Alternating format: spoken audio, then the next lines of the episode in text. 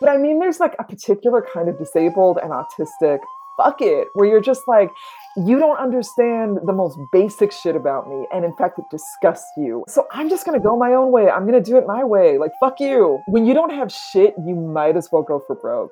And you might as well do something that just looks completely quote unquote crazy to other people because it works, you know, and because you have nothing to lose. Hello, and welcome to Possibilities Podcast. I'm your host, Among. This season is called Possibilities of Love, where we explore how genuine, transformative care for each other can generate the loving world we so deserve. Today's guest is the prolific Leah Lakshmi Piepzna Samarasinha. Leah Lakshmi is a non binary femme, autistic disabled writer, space creator, and disability and transformative justice movement worker of Burgher and Tamil Sri Lankan Irish, and Roma Ascent.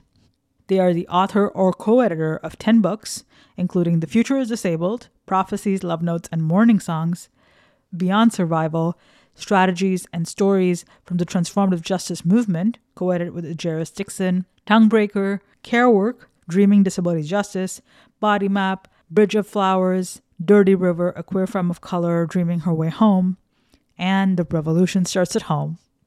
Leah Lakshmi is the winner of Lambda Literary's 2020 Jeanne Cordova Award, honoring a lifetime of work documenting the complexities of queer of color disabled femme experience. They are a 2020 2021 Disabled Futures Fellow. Since 2009, they have been the lead performer with Disability Justice Performance Collective Sins Invalid.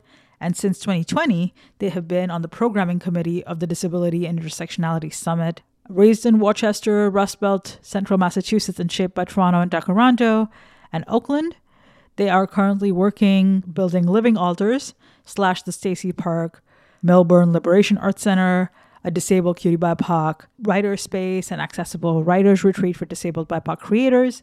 They are a haggard porch and couch witch and a very unprofessional adaptive trike rider. And this conversation is really timely and timeless. You know, I, I got to have it and experience it in a moment that I really needed it. And I hope this offers you the caring possibilities you need as you take in this episode.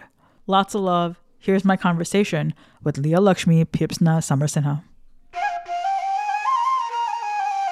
Thank you for taking the time, making the time to chat with us on your book tour. Mm. I mean, it's a virtual one. So, what's the experience like of doing this book tour in this way? Yeah, good question. It's a lot of things. So first I was like, okay, we got this book coming out and it's a COVID disabled pandemic book. So obviously I'm going to have an all virtual tour because that's all I've been doing for the past 2 years since the pandemic started. And it was really like it was a lot of things. It was really interesting because I mean on the plus side of things because I work in like disabled community spaces, it was not hard to just reach out to like seven, eight different places just to start and be like, okay, so yeah, we're going to do a virtual event. And there wasn't the kind of resistance that was so common for years before the pandemic in most spaces of like, oh, there's no way we can do that, right? Even for people who really had resources and technology and things like that.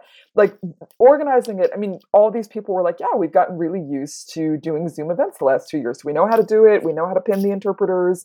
A lot of them had worked out arrangements already with like local disabled organizations to be able to like fund captioning and ASL and do outreach and things like that. Yeah. So that part was great. And the thing that was interesting was that when I posted after I did, you know, the hundreds of hours of work that goes into planning something like this, even when it's virtual, right, which you do not get paid for, I posted it and I was surprised by the fact that a lot of people, including people I know, including some people who I know are disabled, were like, "Oh, I'll see you in Chicago," and I was like, "Girl, I'm not going to Chicago." like, I'm like, and it was so funny, and it was actually really telling and about the moment we're in and the moment that I really mm-hmm. inhabited in doing these events and like launching the book at this moment in time in fall 2022 where I was like, wow, things change so fast. Yeah. Like a year ago it would have been like, oh, of course it's virtual.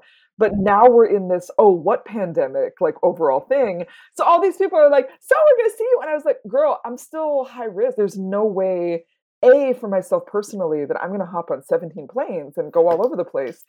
And B, I was just like, wow, this is the thing that as disabled people, one of the things that I feel like we keep saying, which is it's not just about me, it's about being responsible and accountable to disabled communities where I'm like, So you think I'm going to invite all these disabled people to come and sit in a little bookstore and like breathe on each other to hear about a disabled book? I'm like, that's like inviting people to a death trap. Why would I do that? Right. And then I had all of these people, like disabled and chronically ill folks, being like, thank you so much for virtual events. And it was really great. And also, it made me feel really sad because what they were saying was so many places have just abandoned virtual or hybrid events and are just like, well, we have to go back to normal because nobody liked that stuff. Like that's a bummer. And as a neurodivergent person, like I get burnt out on Zoom. And but you know, jumping back, I'm like, I don't hate Zoom at this moment where everyone's still getting sick and the pandemic's not over. Like I want to use this to keep our communities alive. And I'm like, oh, I thought that maybe more of us would still be on that train. And for me, I'm like, yeah, 2020 was like disabled working year. Like I've never gotten so many mm. asks to mm. come teach people about disability.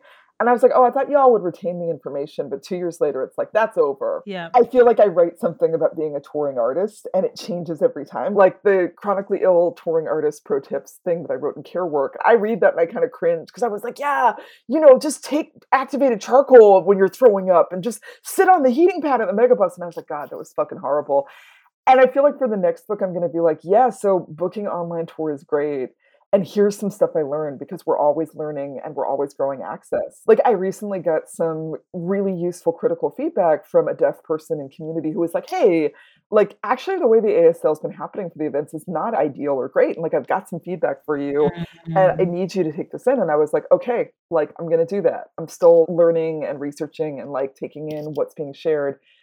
But I think that part and also like the complications of Zoom as a neurodivergent person where I'm like, I'm not designed for forward facing on screens 12 hours a day. Yes, this time is such a weird one. It feels like such a such a transition moment, but transition from something that we were just temporarily in almost and where we're going who knows. And so I really appreciated reading your book in this time and hearing your experience of this kind of messy space we're in and we're creating and we're moving towards. That was actually my, my real what you're actually sharing right now was my real experience of even reading your book was just like visioning the future both from a place of so much held knowledge that was already there. Like we were just saying that zoom events were things that people were resistant to doing but it's not that they weren't happening. It's not that people weren't connecting virtually. It's not the same thing but as an immigrant myself i connect with my family virtually all the time. That's just like a normal way of being and i remember feeling early in the pandemic i was like oh people are getting to experience a part of my life.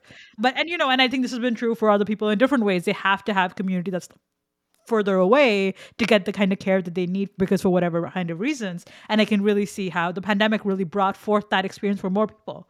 It brought forth the need for safety in a different way right? But it's interesting the kind of resistance to sustaining that even though the threat hasn't gone the kind of resistance to something as so simple wearing masks. And what i read in your book so much was that the kind of creativity the kind of possibility of sustainability long term already exists in disabled communities. And so what was your experience like watching this kind of expansion of the knowledge being kind of uplifted as you were saying it's been really big uh, money years for you maybe uh, workshop years. And then seeing the kind of dissipation of that where people who feel like they can now take the risk of not showing up that same kind of care for themselves for others. Because you know no, they can't really predict about what's going to happen when they go out and take those kinds of risks. This is still community to have virtual community. I mean first of all i just want to say thank you for bringing in the piece about being an immigrant and just being like yeah of course we communicate on zoom. And like that's so important. And like, I'm the child of an immigrant, but I was a kid in the 80s, you know, so we didn't have online anything, right? Like, my dad was writing aerogram letters to his family. Oh my God.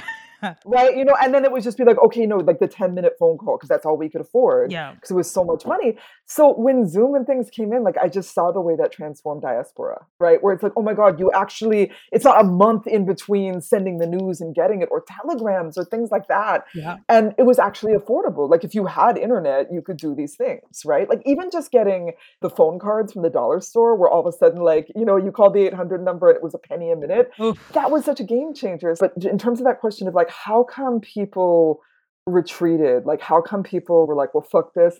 The simple answer is it's ableism. But also, there's other stuff where it just has felt like such a white thing to be like, oh, I have to be in person with my family. Like, I'm like, bitch, my family lives in Australia. Like, my like, I haven't seen a lot of my family. Like, the last time I saw my grandmother on my Sri Lankan side was when I was four years old because we couldn't afford to travel. Like, there's just an anger I get sometimes where like I understand what people are saying and I understand to a degree, sure, like for certain cultures, especially, like in person is very important, all of that. But there's also a way it feels like a luxury and a privilege where I'm like, do you know how much online stuff changed disabled community and immigrant communities? Right now, we're seeing this like complete destruction of Twitter. And a lot of people are like, oh, yeah, great, like fuck social media. One of the things that's really held the blooming of disability justice community and organizing and activism and recruitment over the past 12 years has been social media and online spaces. Mm. Like I hmm. just posted this thing that Imani Barbarin, who's like black disabled TikToker and thinker and writer, posted with Twitter crumbling, it feels like the world is collapsing on disabled people. And I'm like, yeah, like when I was sick and disabled, talk about isolation. When I was disabled in Toronto in the late 90s, early 2000s, and I barely had a phone, did not have internet. I was alone. Like I could not pick up my cell phone and find disability Twitter or like disabled hashtags on Instagram or like a Discord where there's mutual aid asks for all over the world and people are connecting from isolation. And that was true for so many disabled people. And speaking as somebody who's chronically ill and immune compromised, there was a specific experience of being isolated in that space because you're immune compromised. Like people don't understand viruses, they don't understand being at risk, they don't understand that like you really have to protect yourself because if you get their little cold, you're going to have pneumonia for two months, right? Yeah. And so many disabled people who I am now friends with going on 10, 12 years we met in the days of the early internet because there were Facebook groups for disabled queers for the first time or things like that. And we were all in our little isolated disabled apartments. Maybe there was no one else we knew locally who was like radical, queer, black, brown, disabled, but we could find each other. And that has fueled so much organizing and growth and healing and like has saved people's lives. So I just want to lift up those things. And I guess in terms of like you know, the meat or the tofu or whatever yes. of the question. I love that. Just like I always say the meat, and then I'm like, God, vegans are gonna get mad at me. So like the protein of the question. It's been kind of surreal. Like Care Work came out in 2018, and some of the pieces in the future is disabled are essays that I wrote in 2019. Like I'm always working on something. So there's different pieces that I worked on pre-pandemic. If you're listening to this being like, fuck, I didn't write a book during the pandemic. Please do not feel ashamed. Like I had half a fucking brain and it was really slow. And, you know, honestly, it was also supported by the fact that there's this first ever big disability fellowship, this Disability Futures Fellowship, that was $50,000 over two years that I got I've never had money like that in my life. And I, am you know, being a working class kid, I still have it in the bank, some of it in the bank. You know, I wasn't scrambling to get by like so many people. Like I wasn't reading tarot cards in my room. I wasn't having to take every gig. So I had like like with money and some access to that comes some ability to like write and think and a cushion where I was able to cry on the fucking couch. Yes. A lot of the pieces were written in like 2021 pandemic were just culturally to take us back a lot of terrifying things were happening. 2020 in particular is a time of mass black led resistance, right? And overlapping like mass disability resistance, campaigns against care rationing, campaigns against, you know, for vaccine equity, massive sharing on the part of disabled people of us of like, hey, even when we're outside at a protest, like let's wear masks, like let's figure out how we're going to protest safely, right? And also, in some areas of North America, even a little bit from governments, this like begrudging sense of we're going to give you CERB, please stay home. Obviously, there's hard things about lockdown, but there was that rhetoric of like, we're all in this together. Yeah. Which is like complicated. And things that came out of it, like in Toronto, like something I read about a little bit is caremongering. Huge online community started by Sikh and Indigenous like feminists. People are really like, I made 20 things about a chicken. Like, who needs one? Like, who needs a mask? Who needs diapers? Like, massive amounts of mutual aid at the same time as massive abolitionist resistance and police stations being set on fire. And I really had this sense of like, maybe we're finally going to get the revolution. And it's going to be this interchange of mass disability, forcing people to be like, all right, the state really is not keeping us alive. We're keeping each other alive. Let's do this. And that extended into 2021.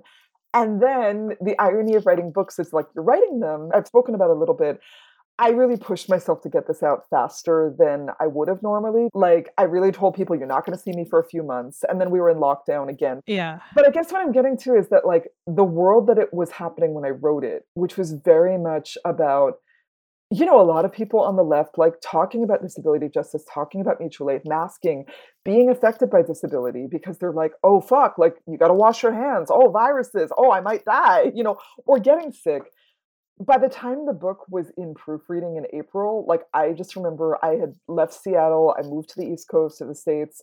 I was driving from Philly to Western Massachusetts. I stopped to get gas and I walked into this like rest stop in New Jersey. And it was my first experience of like, oh my God. Like I'd been in places where some people weren't masking, but I was like, no one's wearing a mask, including the staff. Like the retail staff weren't masking.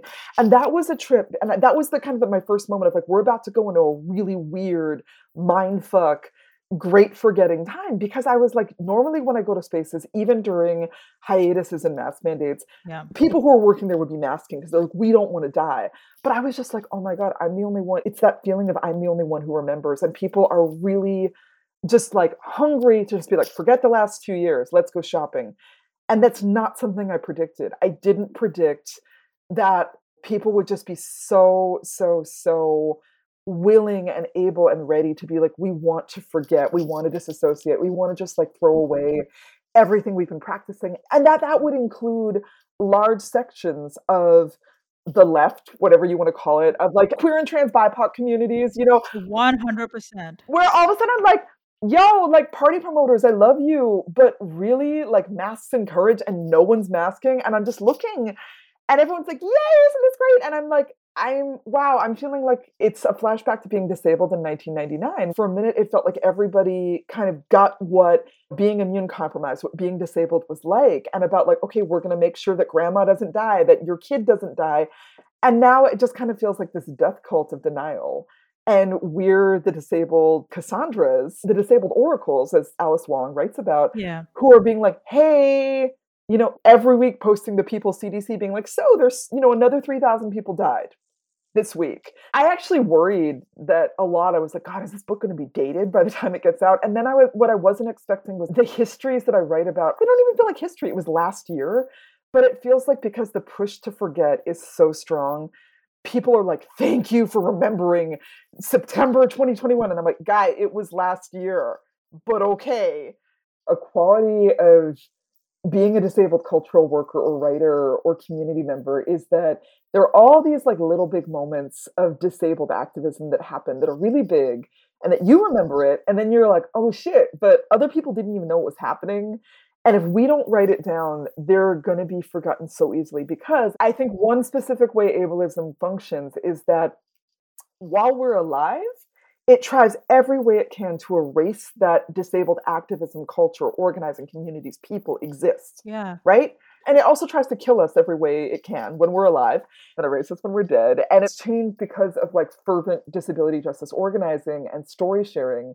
But one of the barriers to disabled activism and DJ taking off is that people often are still like, what do you, you say disability community? And it's like crickets. People like, what are you talking about? And I'm like, no, like every cultural group we have communities we have histories we are a series of peoples we have elders like we have lineages yep. this is the thing we're not just individual health defects right and like your survival is very it behooves you to learn about this so i guess long story short or long story longer i'm really glad that i wrote down all these little disabled moments in time or as many as i could which i never thought i would forget but I want those to go out there. Like I always think of disabled books, like QTBIPOC books, my books, you know, as like community organizing in a book where I'm like, okay, if you're disabled somewhere, you can pick this up and be like, wow, that's an action that disabled people did. Wow, like when the power got cut off in Northern California, Stacey Milbern Park and all these people organized generators and organized whole Google map of like, oh, if you don't have power at your place,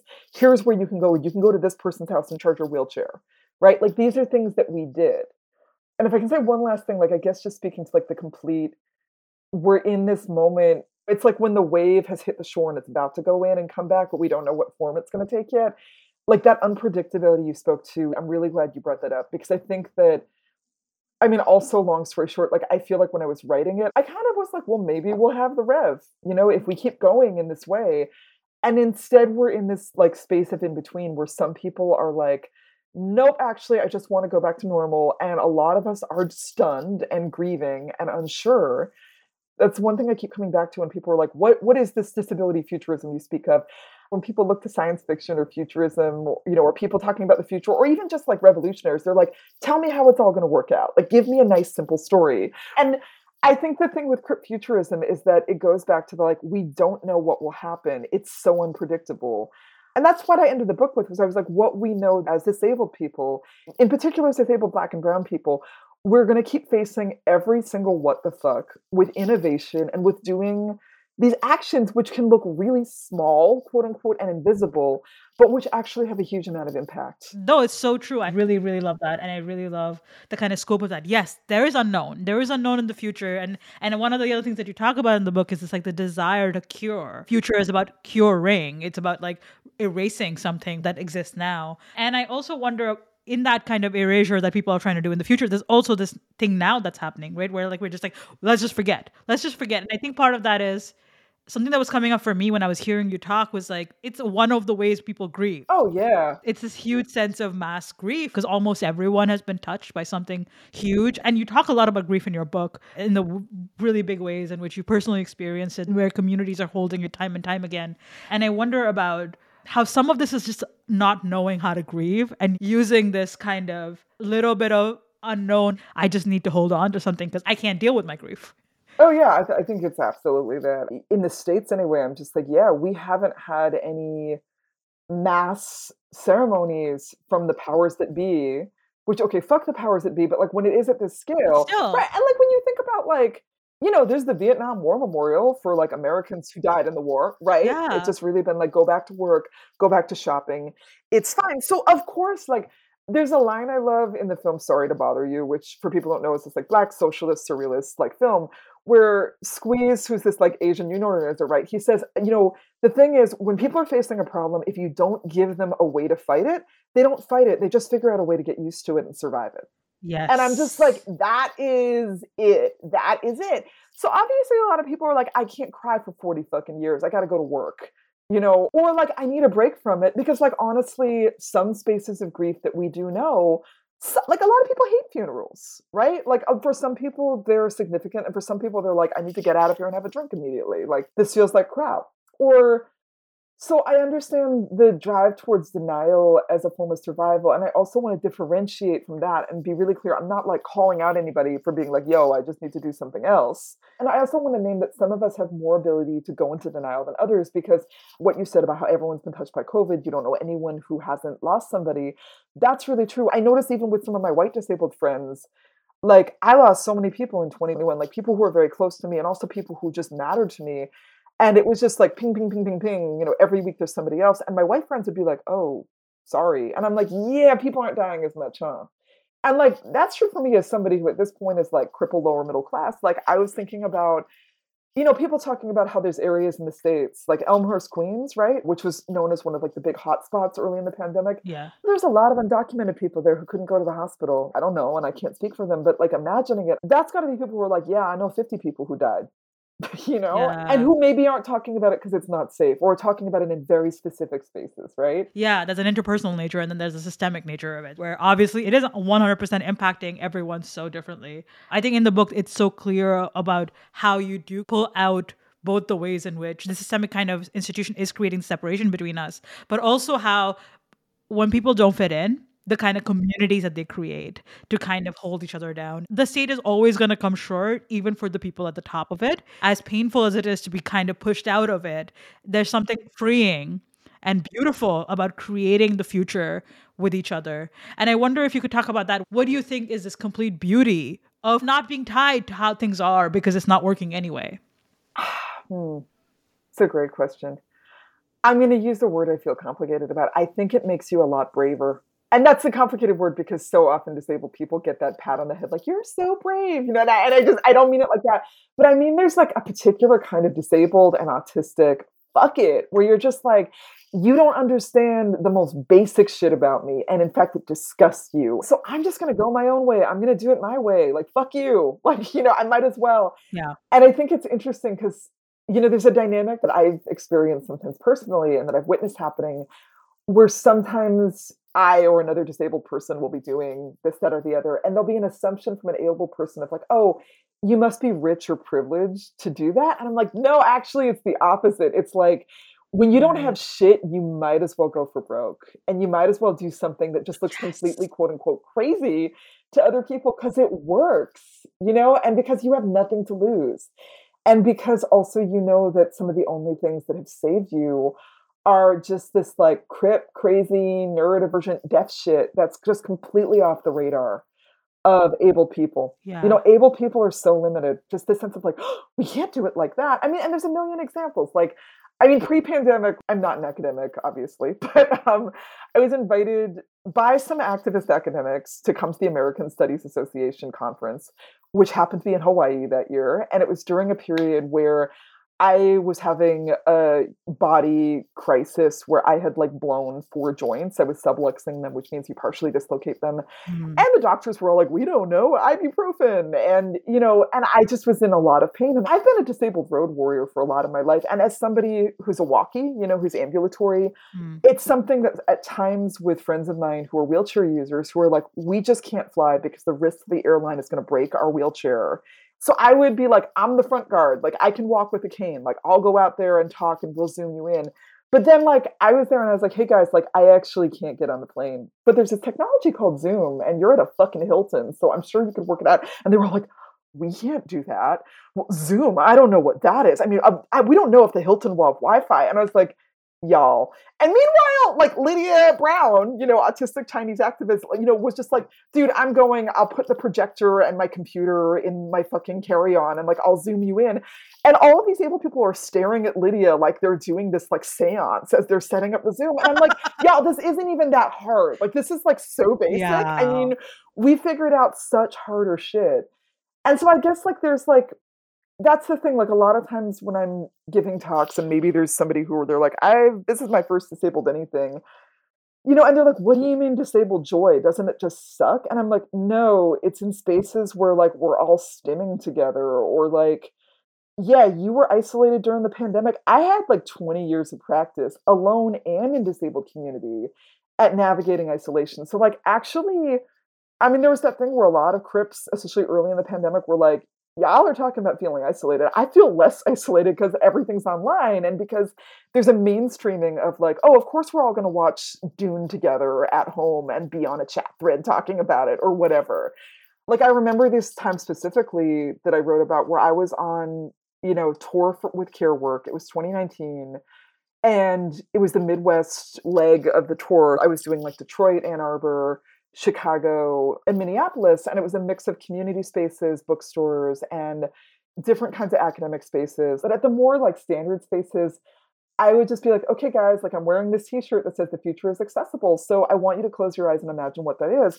And there were so many people who were just like, no, I can't imagine anything. And I was like, Mm. really? Because like I think a lot of disabled people can. And it's because we're like, okay, you won't even like a ramp is too hard, captioning is too hard, ASL is too hard. Fuck you. Like we're gonna do that and we're gonna figure out how to do that because we know how to do that. And we're also gonna imagine a lushly disabled future. Like Dani Amor, they're a disabled queer trans um, South American writer. And they write a lot about being disabled and traveling and being an immigrant who goes between their home, I believe in Venezuela, and living in New York, and what it's like to like travel while disabled. Yeah. And they just written this piece that was like, so yeah, you're a disabled immigrant dealing with long haul. Here's what it's like. And they're talking about like the different ways, because they're like, yeah, I have different disabilities. And they're like, everything sucks. Like I can't sit for a long time. I also can't stand for a long time. Here's what it's like being in, you know, the airport and like the different things that happen and all the class and race and gender and, and migrant, you know, dynamics. What would air travel be like where it wasn't just the bare minimum of access, but where it was like luxuriously and decadently cripped out?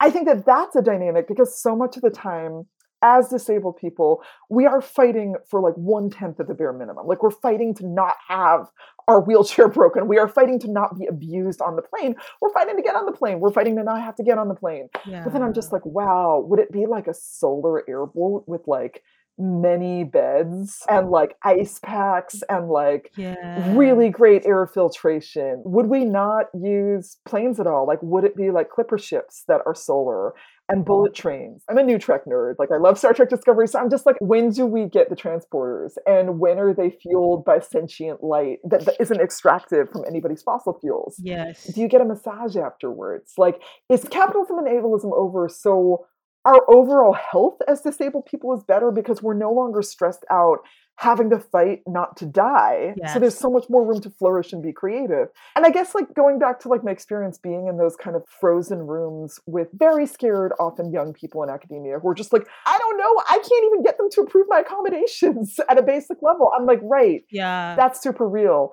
And the reason why disability justice, one of the reasons why disability justice is so important is because we do come up with shit that everyone else says is crazy and impossible. Because we're like, well, we are crazy and impossible people, and you really need us. in the most beautiful way. Yeah, the impossibility is only within us to kind of not imagine the future that we want because people imagine wild things all the time. right? Well, and I think like this is the thing too, is like I would say like the two counterpoints, they're both important, are like that wild, audacious, disabled, autistic, deaf dreaming you know and also our realism and pessimism right? Because like that's one thing too is like there's a lot of able people who ran into mutual aid for the first time during the pandemic and they had a lot of like community is love. Yeah it's wonderful. You just all come together. And we're like no no no no no. Like we're no like it's not it's not like that. And we're like no like it's actually often it's like complicated or you run into real roadblocks or people really hurt each other or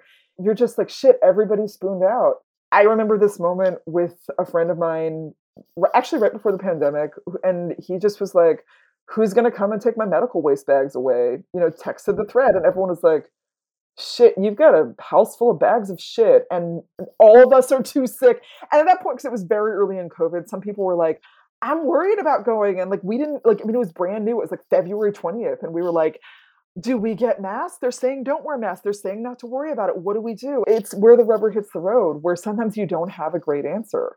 Sometimes there isn't a great answer. Sometimes there isn't a perfect answer. It doesn't mean the work is not valid. And it also really means that I think our disabled realism, which isn't a magic answer, is still really important because it's the antithesis of like able people just having this very kind of social justice fantasy of what care and love and community is. Like, I don't know, like as a transformative justice person, when I see the things that are like, strong communities make the police obsolete, I'm like, yes.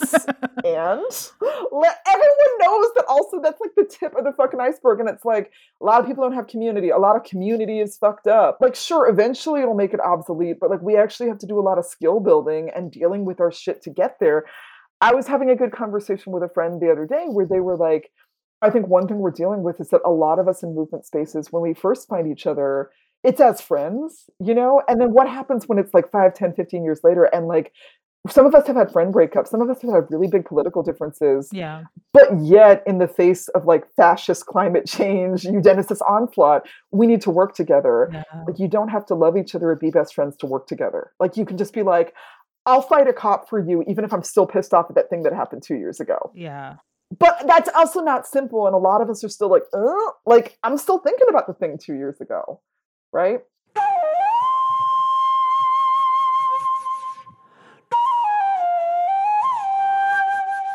one of the pieces that you talk about in the book is mutual aid and this complication that you're talking about is like this is rah rah kind of idea of like what love actually looks like in that space. What does actually care feel like and what is it not? You just did say that there was like this rah rah kind of love is community and blah blah blah thing and that's real. There's that kind of utopia creation that we have and uh, it's, it's our way of having some hope but the, when the rubber meets the road the hope can really dissipate fast if you're not prepared for the messiness. Right definitely. Even within you like we are such complicated beings.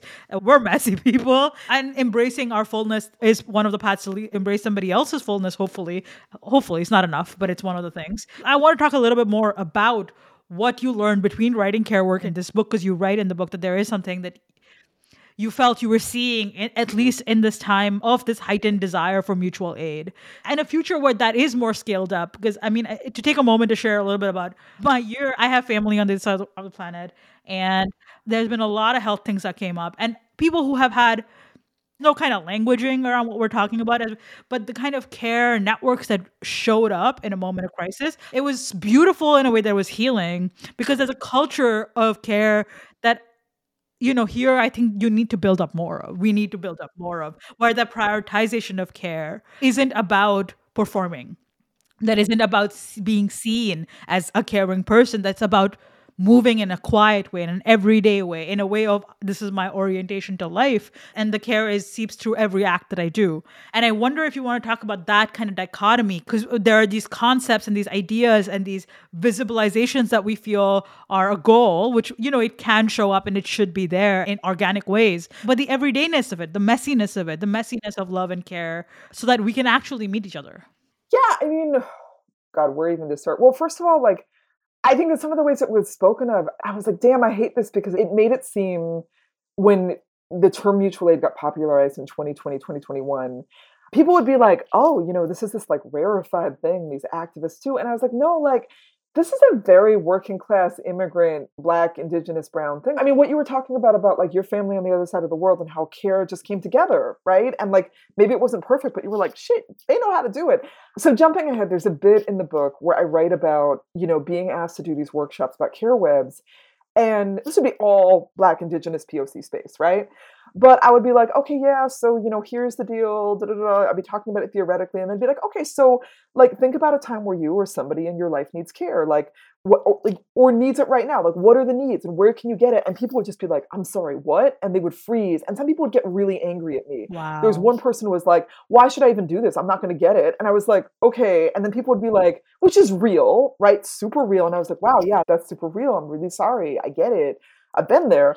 But then a lot of people were like, there's never been a time where anyone's ever cared for each other. And these were like not rich people. And I was just like, okay, what's going on here? And I was like, is the way that we think about care sometimes in a Western North American context is in this kind of ethereal, abstract way. Because I was just like, care is when someone gives you a cigarette when you're at the bus stop. Like, care is when you're waiting yes. for food stamps and someone makes a joke. Like, or I just was like, on my end, like, it's that simple. Like, yeah, Billy Rain, William Maria Rain, who is like an OG of disability justice, was doing you know, as like an Arab Jewish survivor of torture who's genderqueer, was like doing anti-ableist shit back in tw- like the year 2000 I mean, really early on in Seattle, when we'd be on these little panels and people would be like, So, what is care? What is interdependence? And they were like, Just make some fucking soup and bring it to someone. It's like that. Like, just that. That's really yeah. big. Like, stop people from starving to death. And I just think, like, yeah, you know, immigrant, working class, poor communities, like, we do that. Like, black, brown communities, we do that. Not all the time, but we do that. And I was like, just start there. It does not have to be this whole like I'm an anarchist with black t-shirt thing. It's like you literally can yeah. just make someone's mac and cheese and drop it off or dal or whatever.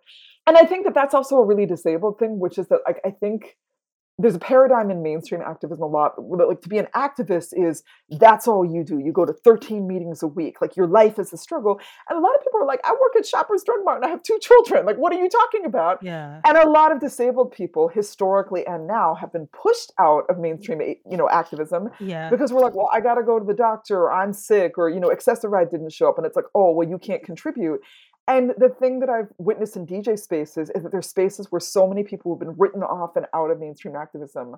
We're like, yo, when we talk about interdependence, it's not like, oh, we all have all the energy and time and money in the world. It's like if you have five minutes at one in the morning and you can do one thing, that's useful. And we're a powerful movement because it's everybody's five minutes come together. Yes. Right. So I think that's one thing. And then in terms of like just speaking to the other side of like, okay, what's the real deal of what's hard? I mean, like I have people, including people who I was doing a lot of care for and with in the last couple years, where we had to end the relationship because it got bad. Mm-hmm. You know, where I was like, mm. okay, so you're being verbally abusive or you're like getting obsessed with me. So I actually, I'm gonna try and talk to you about it. But if that continues, I actually am like, yo, I'm going no contact because you're scaring me, right? Mm-hmm. Like, and I want to name that because I have not seen anyone really talk about it, but I'm sure I'm not the only one who's experienced this. You know, this could happen to many kinds of people. I think that as a brown femme with disabilities, there's a way in which people are like, ooh, mama. I'm just like, first of all, I don't identify that way. And second of all, I'm like, yeah, also, I'm not an unending font of tits. There's times where I'm like, yeah. yo, like, I wish I could be there, but I can't. Or like, I want to do this for you, but actually the way you're talking to me isn't cool. So I need you to do this if you're wanting to get this. Or like, yeah, I can't today. And I think that there's a dynamic that comes up that I wrote about and that I've witnessed during COVID, pre COVID, is that there is a huge amount of unmet need out there. And a lot of people are used to just not getting any of their needs met. And so then when disability justice or other spaces start talking about mutual aid, interdependence, someone can bring you soup, people are like, great, I'm going to get everything. And also, we're really taught to like, because of the society we live in, the overarching way we think about care is as a service. This has to be mutual, it's mutual aid. We're all going to do a little bit sometimes we don't have the ability. Like I'm thinking about when a friend of mine, she didn't have personal care attendants and she's a wheelchair user, so she needed to transfer onto the toilet and things like that. I can't actually lift her on the toilet. It doesn't mean I don't love her, but we actually should fundraise to pay someone to do this who does have that muscular strength, right? And that's not us failing each other as disabled people. That's being real. It's not just about like, oh, I'm helping someone. Right. Oh, I'm in relationship of care that is expanding me in some way. Yes. You do it because of love. Right. And that is an act of love and care and that you receive something from. Mm-hmm. You're not going to sit and count that and tally that. We're not about being a charity because the charity model is like, ooh, you disabled person get some like shitty Ensure in a cup and some gruel, and you better be grateful and fuck you. And we're like, no, like it's not about that. Dr. Sami Schalk, who wrote Black Disability Politics, she wrote about this, I think, in, you know, as a fat black disabled queer femme coming into like mutual aid and resistance work in Madison, Wisconsin in 2020, she was like, yes, yeah, some of that mutual aid that was happening there it was very much like charity and gatekeeping and oh do you really need these diapers or are you scamming? And she's like that's not where as disabled people as black people we're coming from with it number one. And number two i also want to cite the work of dr akemi nishida who's amazing disabled japanese immigrant you know like academic activist. She just wrote this book care justice that's academic but accessible where she looks at like disabled care webs paid caregiving back home and in america and she interviews paid care workers and she's like this is the thing. The way the care the paid caregiving system is set up and operated by the state is fucked up. But she's like so many caregivers who i talked to were like i don't just do this because i hate it yes. they're just like I love working with the people I work with. It's an honor. Yes. Like I am coming from a place of love. Like I would want my grandmother to have this care. And like, are they like immigrant women of color who are broke, who are like, this is the accessible work for me? Sure, that's in there too. And are they sometimes dealing with like, yeah, that client was really racist or whatever?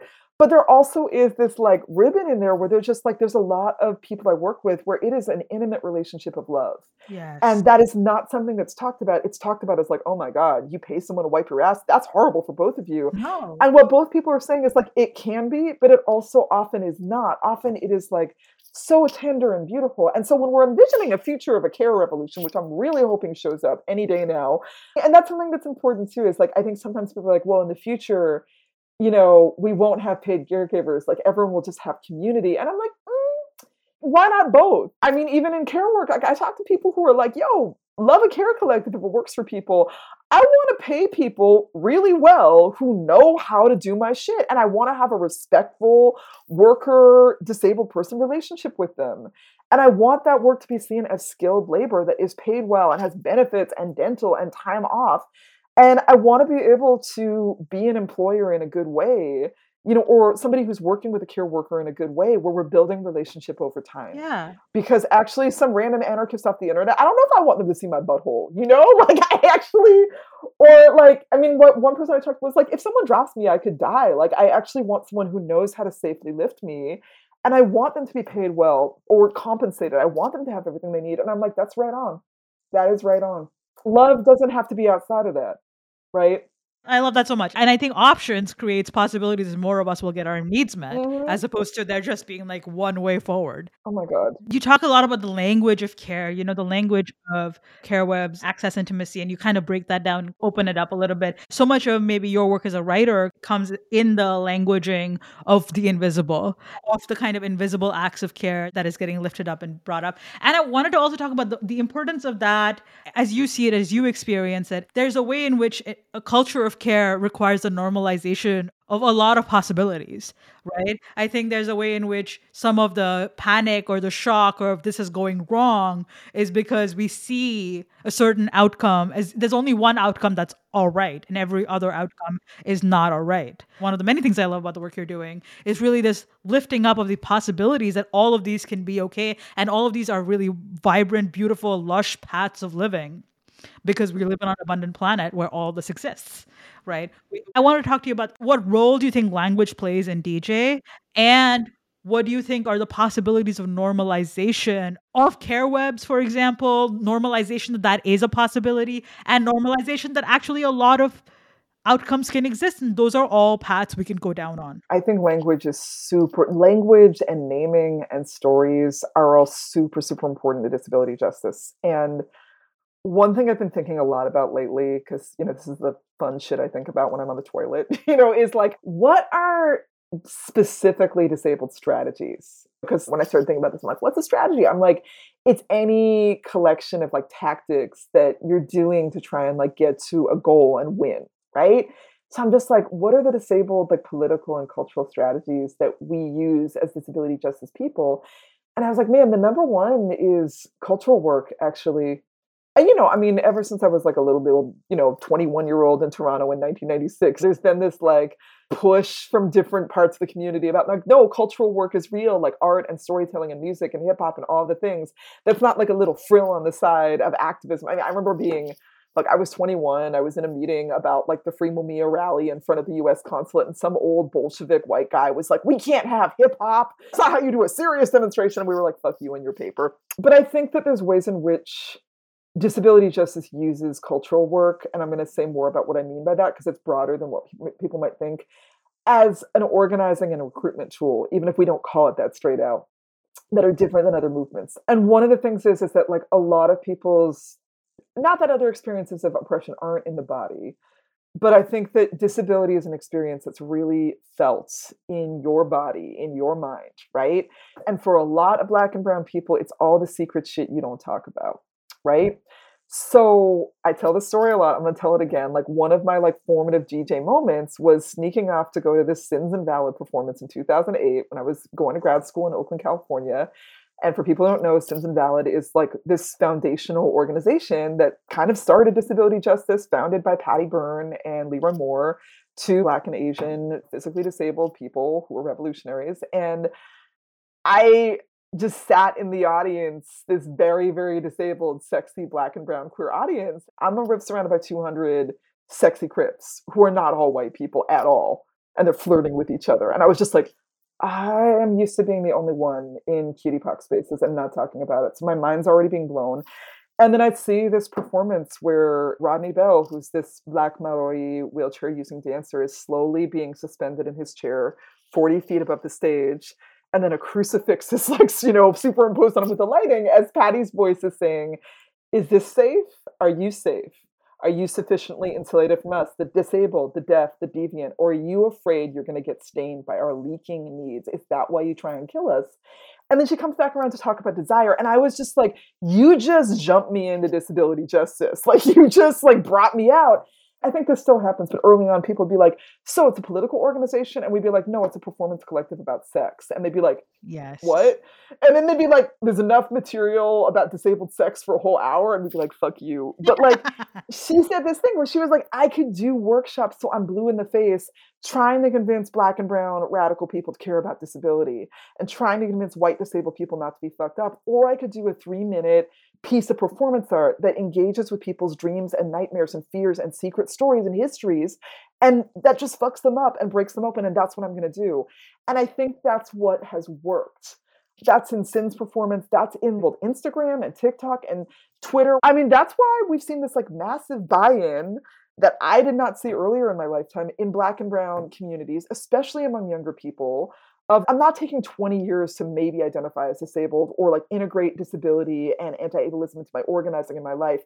I'm seeing black and brown folks I can relate to who are disabled, deaf, neurodivergent, etc., talking about it. So I'm going to come out because it's actually worth it. And because of that, we can build power. I have seen a real stumbling block where there's like, I mean, these people I know who are I'm in movement with who are often queer women of color who are not out about being disabled and then they mm. don't bring disability or anti-ableism or disability justice into their abolitionist work because they're mm. still surviving by hiding because they don't want to be on the short bus and i get it right. and i'm also just like yo we're not going to get to where we need to go if we don't integrate this if we want to end police brutality 50% of bipoc who are murdered are deaf and disabled so if we're going to end police murder we cannot leave out ableism or else it's just not going to work out of all that, the naming and the language piece is that if you don't have words for it or a name for it, you might be experiencing it but you don't know what it is. So, I mean, that starts with terms that have been used for a while, like internalized ableism. Like, I just knew I hated myself and I felt ashamed and embarrassed and like all my shit was gross. And then someone was like, oh, that's internalized ableism and gave an example from their own life. And I was like, oh, is that what it is? Okay, that's interesting. Yeah. And that changed it from like, I just suck and my body mind sucks and is an annoying, like, burden for myself and everyone else to being like, oh, I'm just autistic and that's cool. That self hatred is not inherent. That's something that was put on me. Yes. And then going forward, like I think the terms that you might be mentioning are terms that are newer that we've invented. Yes. Like crip doulaing that Stacey invented Yes. to describe the process of like when a more seasoned disabled person is like, oh, you're starting to use a wheelchair. Let me teach you how to drive that. Oh, you're newly disabled. Let me teach you how to have sex. Oh, you have one hour of energy in a day. Let me tell you what pacing is yeah. and that transforms somebody who's just like i should die. Like this is a fate worse than death. All i know are these terrible movie images. So like oh actually i just need someone to help me put my panties on and it actually doesn't suck. Yeah. and then i can go for a walk. All right then. I think about concepts of crip wealth crip bitterness and crip pessimism and that is a strength. These are all terms that open up doors in our consciousnesses and minds that increase the ability of what's possible Mm. to just use one as an example, like something that I touched on a little bit in the book, and I think that a lot of people are writing about it now is so one of the things that's true about this moment in time is yes, we have this massive wave of newly disabled people who are living with long COVID. I think when I wrote the book, I was a little bit like, great, we're in the majority, so we can just take over. And then I was like, well, it's a little more complicated than that. Because on the one hand, I had to check myself because I was like, you got sick in 1997. It took you 10 years to find physically disabled community and to like actually start using a cane and come out right? It took you a long fucking time to not pass. So why do you think that they're just going to speed it up? Like yeah maybe because of dj it'll be a quicker process but maybe it won't. And then you've got people who i mean there's a tendency right now where there's like people who tend to be more white and privileged who are in like long covid ME spaces who are really just shocked that these doctors aren't treating them with respect and everyone else is like girl. So there's that tension and i think there's a tension that i see a little bit where there's more black and brown poor and working class folks who might have long covid but they're like well i got to go back to work at my shitty job so that's nice you can protest but actually i'm just trying to fight with the system. And, and then there's people who really are like this is the worst thing that's ever happened and there's don't tell me a fairy story about how my life is worthy because i need someone to tie my shoes i need more assistance i have less energy than i used to and so my point is is that like i have this bit that's like scaling up crip doulaing on a massive scale is really needed yeah. where we need a massive buddy system of like i'm going to show you how not to have any energy and we're going to share disabled citizen science of different treatments and techniques and ways of being that do increase energy and do address viral load and we also are in the unknown of like okay what this is a new disease so what is it going to look like for cardiac brain other shit as time goes on Yeah. but we do have the models of, for example, HIV AIDS, just for one, of people being like, okay, the science and the knowledge has changed over time. So if you're on PrEP, if you're on different treatments, your life is a lot different and your experience is a lot different than it was in 1994. So the TLDR, the too long didn't read, is like language shapes reality and consciousness. And that disabled creative language can really, really alter someone's both individual experience of disability and what we as a culture and as movements and communities know how to ask and demand and organize for and create.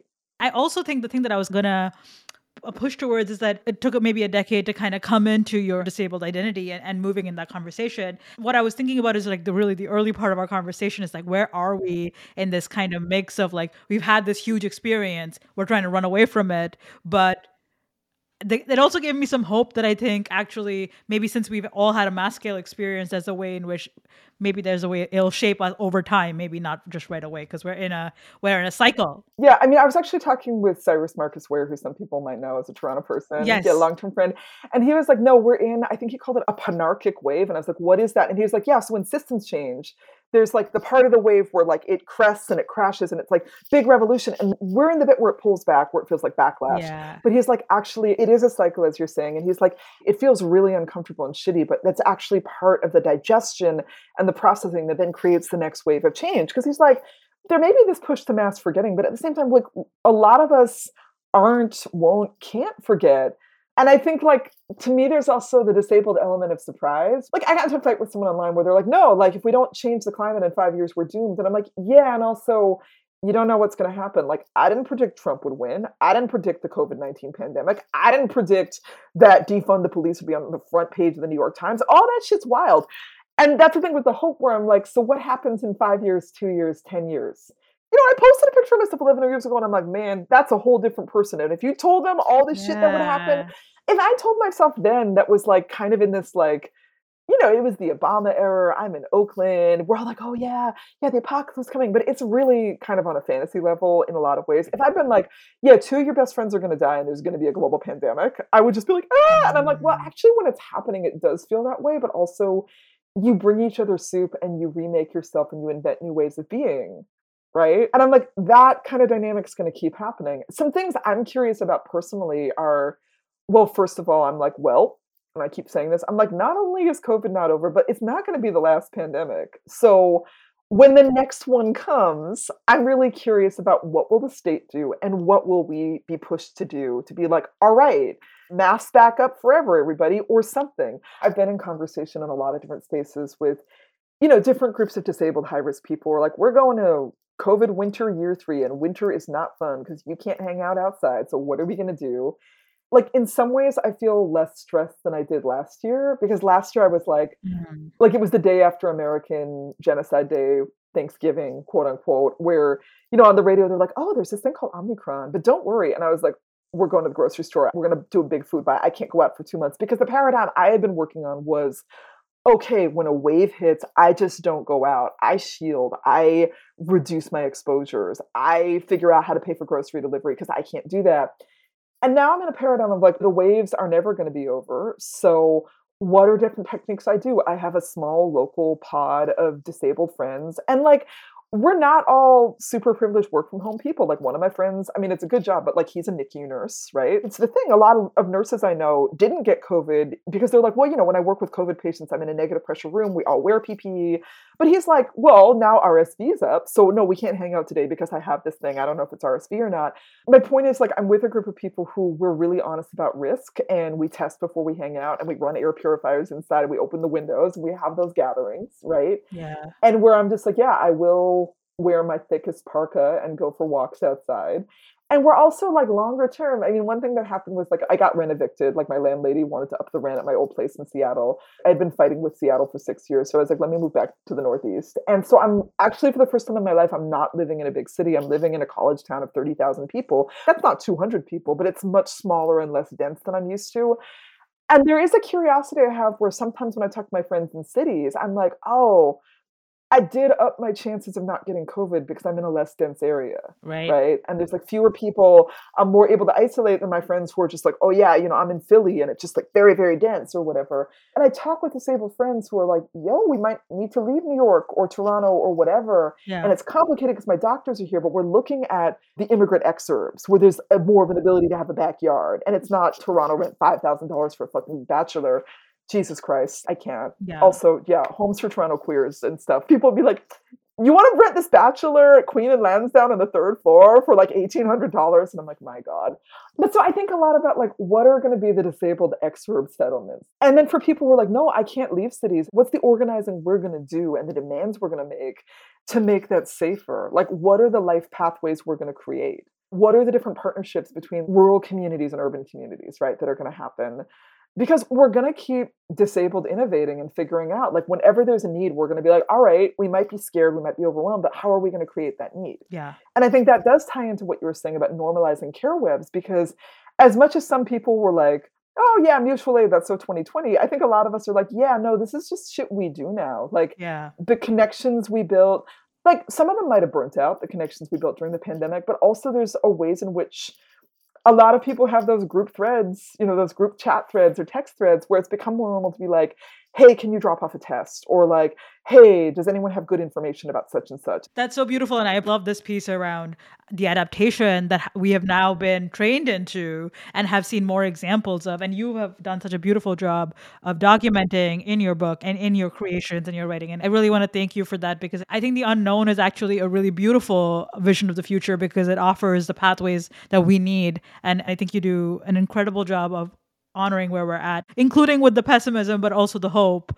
All of it is needed. I've read a little bit about Afro pessimism as a non Black person, and I think that something I've witnessed sometimes with other non-black people of color is like when we encounter Afro-pessimism, there is this idea of like, oh, that's sad. And it's like, no, it's it's a lot more complicated than that. You can draw some similar lines with disabled pessimism where like there's a story I tried to tell in the book where like somebody I knew who at the time was able-bodied was interviewing me like very wonderful person and then she was like i'm really new to this idea like i'll ask people like do you have a cough or a cold and i'm realizing sometimes i don't believe their answers and that's new for me because i'm used to trusting people and i was like oh I just haven't trusted people like that for years. And she was like, Really? And I was like, Yeah, because like I have a compromised immune system. Like, even if you think you're asymptomatic, I will get whatever you have.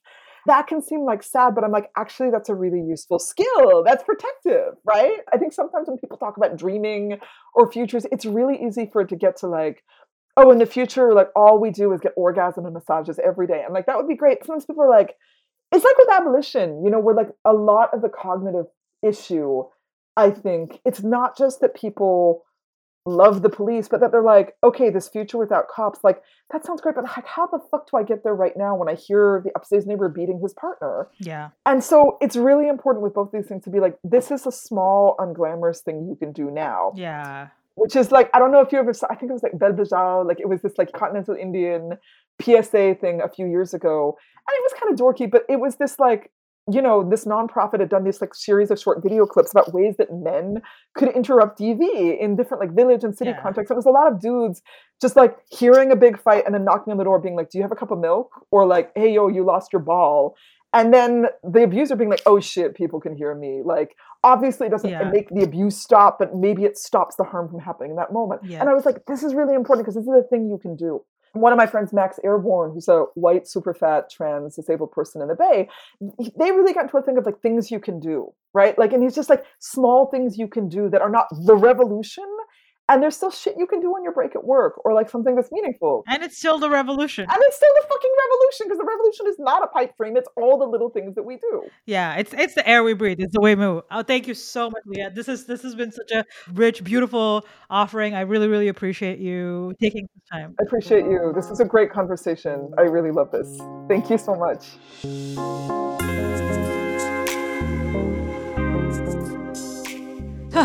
Just what I needed. Leah's book, The Future is Disabled, is out now.